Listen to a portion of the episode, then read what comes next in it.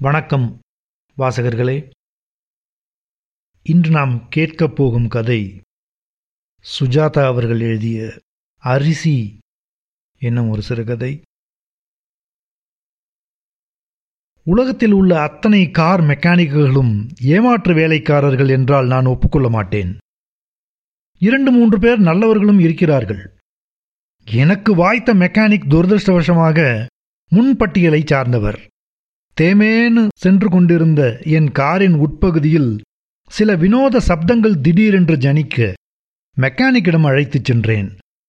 அவர் ஒருமுறை ஓட்டி பார்த்து சஸ்பென்ஷன் புடுங்கிக்குச்சு என்று சொன்னார். நான் என்னதான் என்ஜினியராக இருந்தாலும் என் திணை துறை எல்லாம் வேறு. மோட்டாரின் உள் அவஸ்தைகளைப் பற்றிய என் அறிவை ஒரு பஸ் டிக்கெட்டின் பின்பக்கத்தில் எழுதிவிடலாம். உதாரணமாக சஸ்பென்ஷன் எங்கிருக்கிறது என்று சுத்தமாக தெரியாது எனக்கு. இருந்தும் என் அறியாமையை மெக்கானிக்கிடம் காட்டிக்கொள்ள விழையாமல் அப்படியா மாத்திட்டா போச்சு என்றேன். அந்த ஆள் உடனே ஒரு பழைய சாக்கை விரித்து காரின் அடியில் மறைந்தார். அங்கிருந்து பேசினார் கிட்டு நீங்க வாங்கிட்டு வரீங்களா நான் வாங்கிட்டு வரவா? அது எங்க கிடைக்கும்? ஜேசி ரோடு போகணும். சரிதான் நீங்கள் நீங்க ஒன்று செய்யுங்க.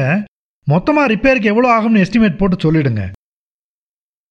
அது எப்படிங்க முழுக்க பார்க்காம சொல்லிட முடியாதே? முழுக்க பாருங்களேன். அவர் பார்க்கும் நேரத்தில் நான் அந்த பட்டறையை விட்டு வெளியே வந்தேன்.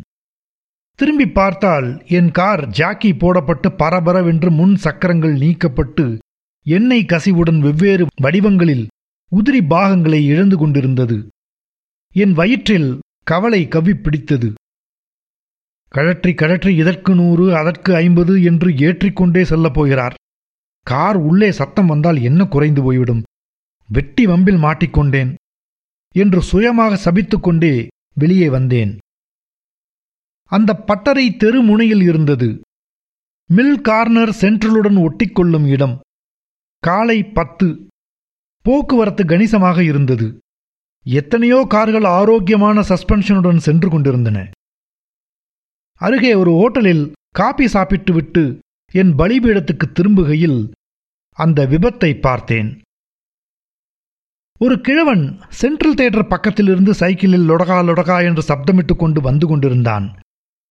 மெயின் ரோட்டில் காவி நிறத்தில் ஒரு மெட்டடார் வேன் வந்து கொண்டிருந்தது. கிழவன் யோசிக்காமல் பார்க்காமல் நிறுத்தாமல் முட்டாள்தனமாக சரேல் என்று திரும்பி வேனின் குறுக்கே சென்று விட்டான். அதன் டிரைவருக்கு பிரேக் போட சந்தர்ப்பமே கிட்டவில்லை. டம் என்று சத்தம் கேட்டது. அப்புறம் நான் கிழவனை பார்க்கவில்லை. என் வயிற்றில் பந்து சுருண்டு கொண்டது.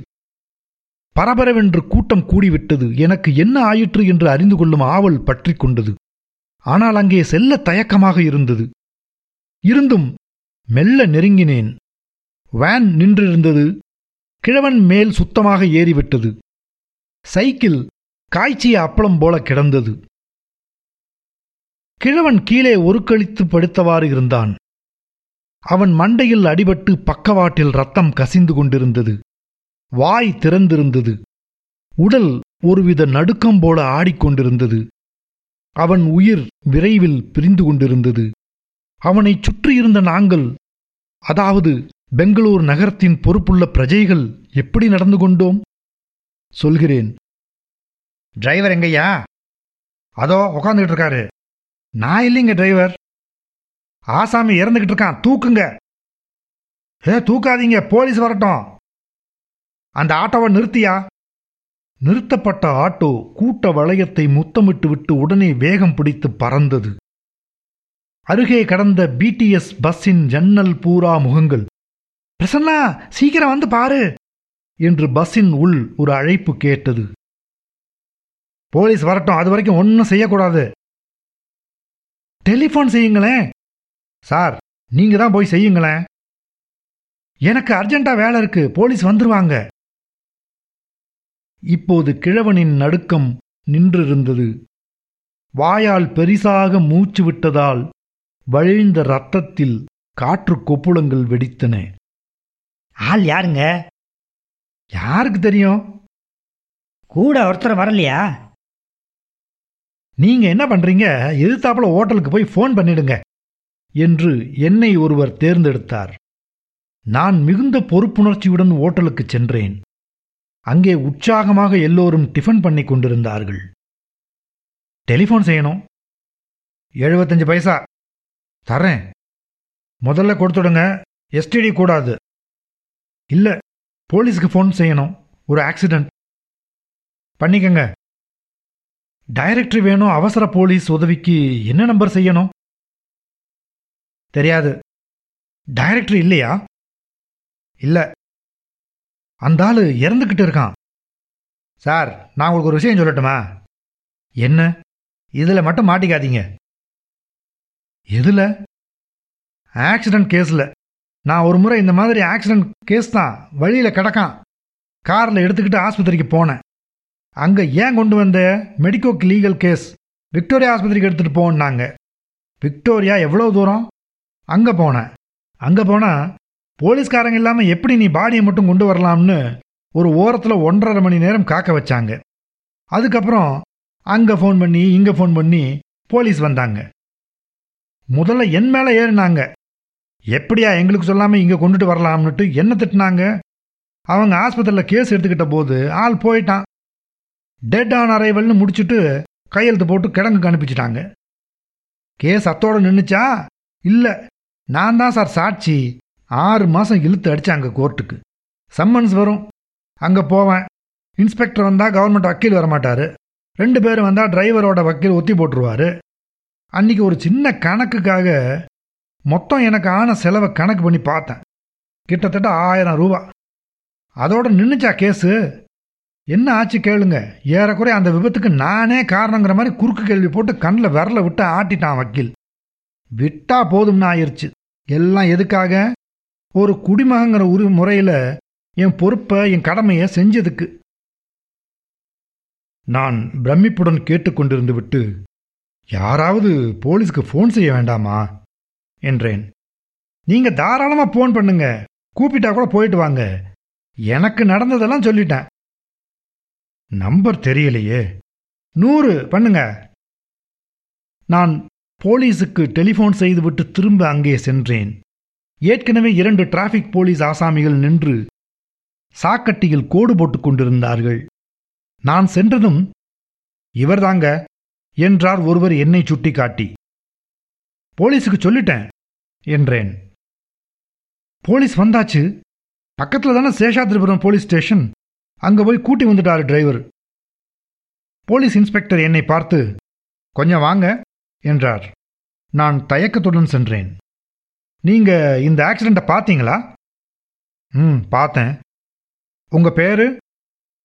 அவர் பையிலிருந்து ஒரு டயரி புறப்பட்டது. என்னுள் எச்சரிக்கை சக்திகள் உயிர் பெற்றன. எதுக்கு? எதுக்கா விட்னஸ் சார்? சாட்சி. நீங்க பார்க்கல? அது வந்து பார்த்தேன். தூரத்துல இருந்து சரியா பார்க்கல. இப்பதான் பார்த்தேன்னு சொன்னீங்க. அட்ரஸ் சொல்லுங்க. அட்ரஸ் வந்து நான் ஊருக்கு புதுசுங்க. ஊருக்கு புதுசா? பெங்களூர்ல தங்குறவர் தானே? அதாவது மெட்ராஸ்காரண்ணா சரி இங்க வேலை செய்யறவரா இல்ல இன்ஃபேக்ட் நான் இன்னைக்கு பிருந்தாவனில் திரும்பிடுறேன். அவர் நான் சொன்னதை சுத்தமாக நம்பவில்லை. என்னை வருத்தத்துடன் பார்த்து சிரித்தார். ஏன் சார்? சாட்சி சொல்றதுக்கு அவ்வளவு பயமா? பயம்னு இல்லைங்க. வந்து நான் ஊர்லே இல்லாம இருந்தா எப்படி சாட்சி சொல்ல முடியும்? இதோ இவர் கூட தான் பார்த்தார். ஐயோ நான் பார்க்கல. இப்பதான் வரேன். யாராவது பார்த்தவங்க சாட்சி சொல்ல வரமாட்டீங்களா? யாராவது? கூட்டம் மெல்ல கலைந்தது. நான் ஒரு சின்ன சமாதான முயற்சியாக please look inspector the fact is this என்னால் சாட்சிக்கு வர முடியும். எனக்கு எந்தவித தயக்கமும் கிடையாது. சந்தோஷமா வருவேன். ஆனா வெளியூர்காரன். அதனால மெட்ராஸ்ல இருந்தா எப்படி? இன்ஸ்பெக்டர் கோபத்துடன் போயா மெட்ராஸ் போயா இங்கே நிற்கிற போ. என்றார். கிழவனின் அருகில் சென்றார்.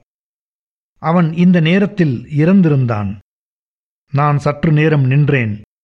மெதுவாக அருகில் இருப்பவரிடம் மெட்ராஸில் இருந்து வந்து எப்படி சாட்சி சொல்ல முடியும் சொல்லுங்க. அதானே ஆவறதில்ல அது என்று அனுதாபித்தார். திரும்ப மெக்கானிக் ஷாப்பிற்கு வந்தேன். அவர் என் காரில் அக்கக்கான பாகங்களை கணக்கெடுத்துக் கொண்டிருந்தார். கிளட்ச் பிளேடு கூட தேஞ்சிருக்கு மாத்திரலாமா? என்றார்.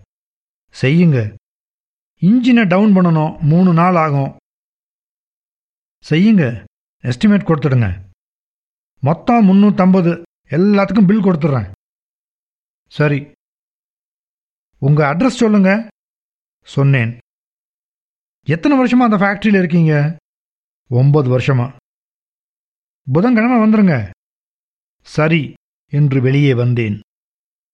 இப்போது அந்த காவி வர்ண வேனை காணவில்லை. கூட்டம் விலகி இருந்தது ஒன்றிரண்டு பேர்களே இருந்தனர்.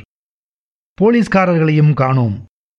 நான் விபத்து நடந்த இடத்தை மறுபடி கடக்க வேண்டியிருந்தது. கிழவன் கிடந்த இடத்தில் அடையாளமாக உறைந்த இரத்தத் திட்டு இருந்தது. சைக்கிள் கிடந்தது. ஏறக்குறைய கிழவனின் வயசிருக்கும் போல் புராதன சைக்கிள். அதன் ஹேண்டில் பாரில் ஒரு அழுக்கு பை மாட்டியிருந்தது.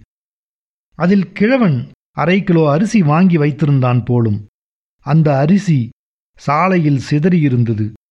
பாதி அரிசி ரத்தத்தில் இருந்தது. இரண்டு சிறுவர்கள் ரத்தம் படாத அரிசி மணிகளை ஆர்வத்துடன் அள்ளி டிராயர் பைக்குள் வேகமாக திணித்துக் கொண்டிருந்தார்கள்.